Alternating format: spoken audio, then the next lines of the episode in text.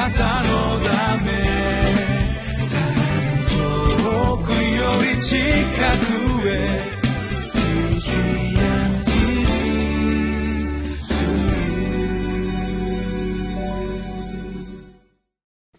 皆さんこんにちは。7月22日リビングライフの時間です。私は日本キリスト教団深沢教会牧師の斉藤敦と申します。本日も皆様と共に御言葉の恵みをいただいてまいりましょう。本日私たちに与えられました聖書の言葉は新約聖書使徒の働き18章18節から28節です。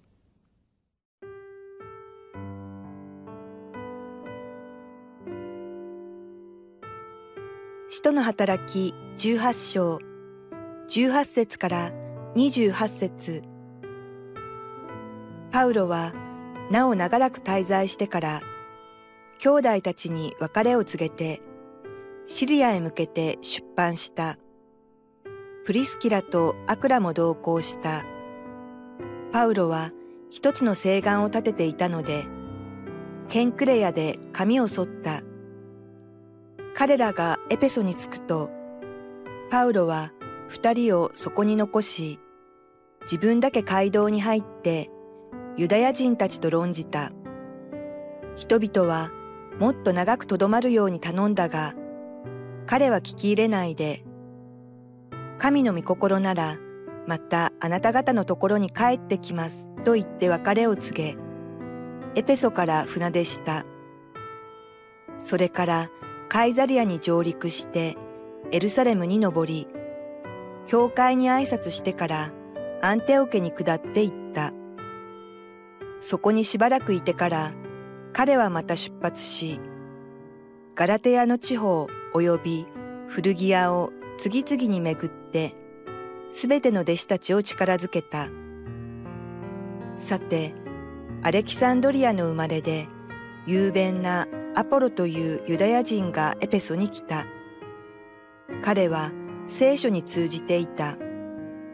この人は主の道の教えを受け、霊に燃えてイエスのことを正確に語り、また教えていたが、ただヨハネのバプテスマしか知らなかった。彼は街道で大胆に話し始めた。それを聞いていたプリスキラとアクラは彼を招き入れて神の道をもっと正確に彼に説明した。そしてアポロが赤谷へ渡りたいと思っていたので兄弟たちは彼を励ましそこの弟子たちに彼を歓迎してくれるようにと手紙を書いた。彼はそこに着くと、すでに恵みによって信者になっていた人たちを大いに助けた。彼は聖書によって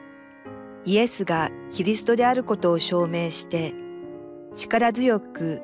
公然とユダヤ人たちを論破したからである。本日は日曜日です。日本また世界中の教会で礼拝が捧げられています私が実際働いているこの深沢教会でも礼拝が行われますそして近くから遠くから大勢の方が礼拝にお越しくださっています。そこで御言葉が語られ祈られそして賛美が捧げられる。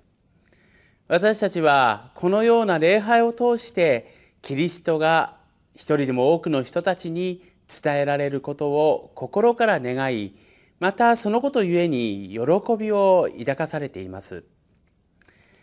しかし私たちは考えたいのです。今私たちは日本中にあるまあ、いろいろな教会で御言葉に耳と心を傾けることができています。しかし今から2000年前まだ教会が始まってばっかりの頃はまだ至る所に教会がなかったわけですから本当に一人でも多くの人たちにキリストの救いを知ってもらいたい。そのような思いでパウロは旅行をしながらキリストを伝え続けたわけです。本日私たちに与えられた聖書の言葉の中でもパウロが本当に旅行をしながら町や町村や村を巡ってキリストの良い頼りを述べ伝えたことが描かれています。パウロはおそらく情熱を込めてキリストを述べ伝えたことでしょう。そのことに魅了された人々がキリストを救い主として受け入れるに至ります。パウロ先生もうちょっと長くいてください。そのような願いもあったことが本日の御言葉に書かれています。しかしパウロは一人でも多くの人たちに述べ伝えなければならないとの思いによってその町を離れまた次の町へと出かけていったのです私たちは今日今この教会で福音が語られているということが本当に何の不自由もなく行われている中にあって今から2000年前にパウロはどのような思いを持ってキリストを伝えたのかそのことをもう一度確認してまいりたいと思います。御言葉に書かれていることは約2000年前の出来事ですがしかしそれは決して昔の古臭い話ではありません。私たち一人一人が大いに学べること私たち一人一人が今この世界で生きている時に福音が昔も今も全く変わらない方法で述べ伝えられることが神の御心であり私たちに対する期待であることを私たちはぜひ知ってまいりたいと思うのです。パウロが旅行をした時今日の聖書の箇所の中ではアクラとプリスキラという夫婦を伴って旅行に出たことが書かれています。アクラそしてプリスキラの夫妻はパウロがコリントで伝道していた時約1年半にわたってパウロの伝道を助けまた共に働いた人物でありました。パウロが宣教しながらテント作りを副業としてその毎日を過ごしていたことはご存知の方もおられるかもしれませんがアクラとプリスキラの夫妻もパウロと同様テント作りをその職業としてパウロの生活や宣教を支えたのです。そのアクラとプリスキラの夫妻がパウロに伴って旅行をしました。そして本日与えられた御言葉によればこのアクラとプリスキラはエピソにとどまったことが書かれています。このアクラとプリスキラの夫妻はエペソで一つ出会いを経験することになります。それは誰かというとアレキサンドリアから来たアポロという熱心な信仰者だったのです。本日与えられた御言葉の25節の中にはこの人は主の道の教えを受け霊に燃えてイエスのことを正確に語りまた教えていたとあります。しかし続くところによればこのアポロという人物はヨハネのバプテスマしか知らなかったと書かれています。ヨハネのバプテスマとは何でしょうか？別な言い方をすれば今まで神に背中を向いてきたことに対する悔い改めの印として与えられたバプテスマでありました。つまりアポロはイエス様のことを知っていたしそれを伝えていた。しかし悔い改めの洗礼しか知らなかったということはそれすなわちイエスが救い主キリストであることに対する確証がまだ与えられていなかったということなのです。そのようなアポロに出会ったアクラとプリスキラの夫妻はアポロに正確なことを教え伝えます。それはイエスこそが十字架にかかれそして復活された救い主であるということです。アポロはそれを受け入れました。そしてさらにアカイア地方に渡りたいと願いそしてその場で大胆に福音を告げ知らせたのです。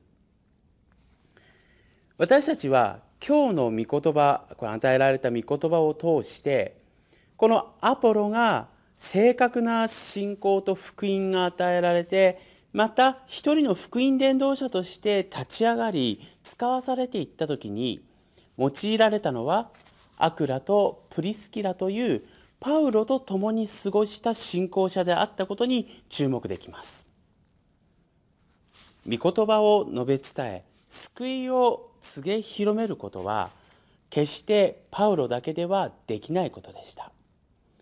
パウロという人物は自分で何もかも行おうというよりは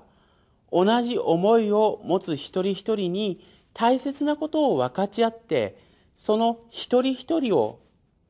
福音の現場へと使わし彼らに自分の仕事を委ねたんです。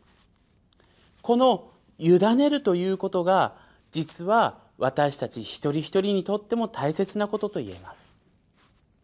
私たち一人一人は今教会に来て御言葉を聞いています。救いを聞いています。しかし私たちは果たしてそれを自分の内側だけに留めておくべきなのでしょうか。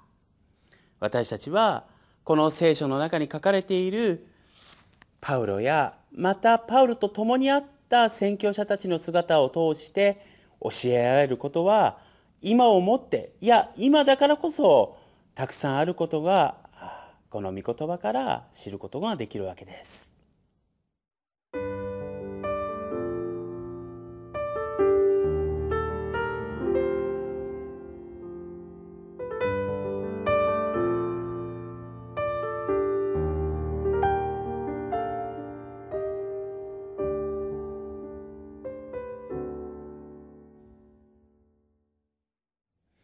私たちは御言葉を通して神様から常に力をいただいています。具体的には精霊様が私たち一人一人のうちに臨む時に私たちは主の力と知恵によって生きることができます。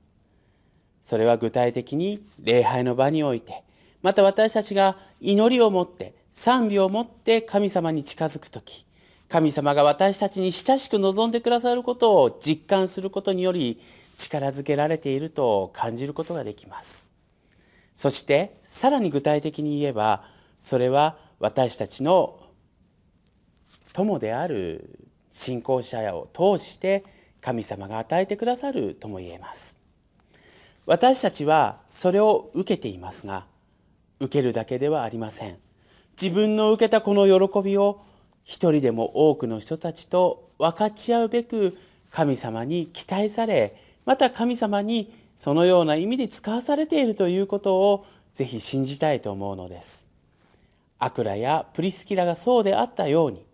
またアポロがそうであったように私たちは精霊様の恵みを受けてその恵みを一人でも多くの人たちに分かち合いたいと願います。